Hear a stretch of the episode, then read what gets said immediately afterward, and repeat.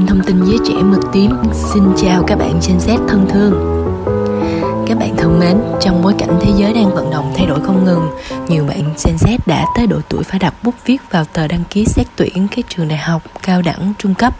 Tuy nhiên, có rất nhiều bạn thật sự chưa xác định được mình muốn gì Hoặc là thích làm cái gì mà không nổi trội hoặc có một năng khiếu đặc biệt đối với bất cứ một môn nào. Chúng ta sẽ tạm gọi đây là những đám mây lững lơ nhé như bạn Phương Anh lớp 11 trường trung học phổ thông Trần Văn Dầu quận Bình Thạnh chia sẻ với Mực Tím. Mình tự thấy mình không quá thích ở một môn nào hết. Vì thế mình đang rất lo lắng khi năm sau phải chọn ngành để theo học. Mình cũng đã tham khảo ý kiến của ba mẹ, bạn bè. Hầu hết đều khuyên mình chọn những ngành đang hot. Nhưng mà mình rất sợ Lỡ như mình không hợp thì lại phải bỏ ngang. Không chỉ Phương Anh, nhiều bạn khác cũng đang cùng tâm trạng này. Và để xác định được vấn đề Gen Z chúng mình đã chủ động tìm hiểu ngành nghề qua nhiều nguồn như bạn Thế Anh của trường Trung học phổ thông Hiệp Bình, quận Thủ Đức chia sẻ như sau. Mình đã trong cái khoảng thời gian đó mình đã tìm hiểu rất là nhiều. À, mình tìm hiểu kể cả là bạn bè, thầy cô, tất cả ai mà mình có thể tìm hiểu được. Mình sẽ đi hỏi những thầy cô đã trải qua bao nhiêu mùa tư vấn tuyển sinh, hỏi những anh chị ở các trường đại học các anh chị ở trường đại học đi tư vấn tuyển sinh cho mình hoặc là hỏi những cái uh, người mà người ta đã đi trước thì người ta sẽ chia sẻ cho mình những cái bí quyết cách mà chọn nghề làm sao cho hợp lý chọn được cái nghề mà nó phù hợp với bản thân của chính mình. Nhưng mà mình phải là người chọn nghề vì không ai biết không ai biết mình thích gì ngoài chính bản thân của mình. Đó là cái mà mình muốn chia sẻ. Còn đối với cô bạn Xuân Anh cùng trường thì Xuân Anh cũng có nhiều cách làm rất là thú vị Mời các bạn cùng lắng nghe nha. Nếu như bạn còn thời gian Tức là đang học từ lớp 11 đổ xuống Bạn phải tự giác đi khám phá và thử thách bản thân nhiều hơn. Bằng cách nào? Đơn giản là phải tham gia tích cực các hoạt động của lớp, của trường Các hoạt động ngoại khóa và cả các chiến dịch tình nguyện mà các bạn biết.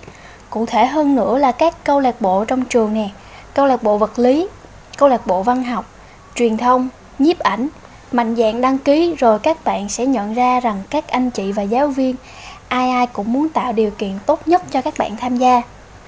Thông qua việc đó, bạn sẽ nhận ra được điểm mạnh và điểm hạn chế của bản thân. Như là bạn có thể nói trước đám đông, bạn nhận ra là bạn thích nghệ thuật, bao gồm ca hát, viết lách, chụp hình, hay là bạn đam mê với những con số, những con chữ. Càng thử thách thì càng hiểu được chính bản thân của mình từ đó các bạn sẽ dễ dàng hơn trong việc tìm kiếm đam mê và ngành nghề phù hợp bạn có thể theo dõi một vài người chuyên hướng nghiệp trên mạng xã hội như Adam Thái nè, Huỳnh Anh Bình, đọc và tìm hiểu nhiều chưa bao giờ là thừa. Điển hình là có những quyển sách rất nổi tiếng như Cẩm nang nghề nghiệp hiện đại của chị Yến Đỗ, Hành trang vào đời, hoặc quyển Nghề nào cho bạn, nghề nào cho tôi. Đây đều là những quyển sách rất nổi tiếng mà mình đã đọc qua và cảm thấy thật sự hiệu quả. Sau những ý kiến này chắc hẳn là Gen Z chúng mình đã rút ra được nhiều kinh nghiệm đúng không? Bên cạnh đó Mực Tím đã đi đến tìm một chuyên viên tâm lý đó là anh Vương Nguyễn Tàn Thiện Anh đã cho mình biết những điều mà teen cần phải làm trong thời gian cấp 3 Đó, điều quan trọng nhất đó chính là khám phá bản thân mình bạn cần phải biết mình là ai, mình là con người như thế nào, tính cách ra sao, đặc biệt là bạn là người hướng nội hay hướng ngoại. Bởi vì điều đó rất quan trọng khi bạn cần xác định ngành nghề phù hợp với mình. Vậy thì chúng ta cùng làm một trắc nghiệm nho nhỏ ngay sau đây để xác định ngay bạn là người hướng nội hay hướng ngoại nha. Bây giờ bạn hãy xòe bàn tay ra. Nếu không thể xòe bàn tay thì bạn hãy đếm thầm nha. Hãy bỏ một ngón tay xuống. Nếu bạn thích giao tiếp với mọi người hãy bỏ một ngón tay xuống nếu bạn dễ làm quen với người lạ. Hãy bỏ một ngón tay xuống nếu bạn thích được đám đông chú ý. Và tiếp theo, hãy bỏ một ngón tay xuống nếu như bạn sôi nổi nhiệt huyết trong mọi công việc mình làm. Thứ năm, hãy bỏ một ngón tay xuống nếu như bạn cảm thấy dễ chán khi phải làm lặp đi lặp lại một điều gì đó.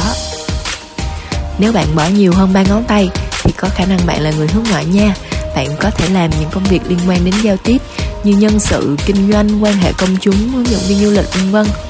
Rồi tiếp theo bạn lại tiếp tục xòe bàn tay ra nè. Bây giờ mình xòe bàn tay phải nha.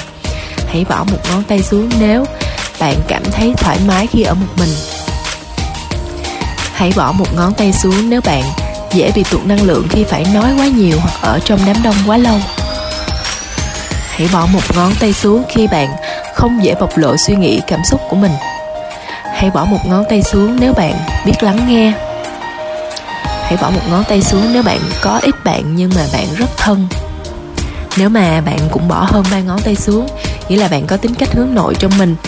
Bạn có thể làm những công việc cần nhiều sự tập trung và làm một mình như là tài chính kế toán, kỹ thuật, giáo dục, sáng tạo nghệ thuật hoặc là phóng viên. Còn nếu như bạn có cả hai mặt hướng nội và hướng ngoại thì sao?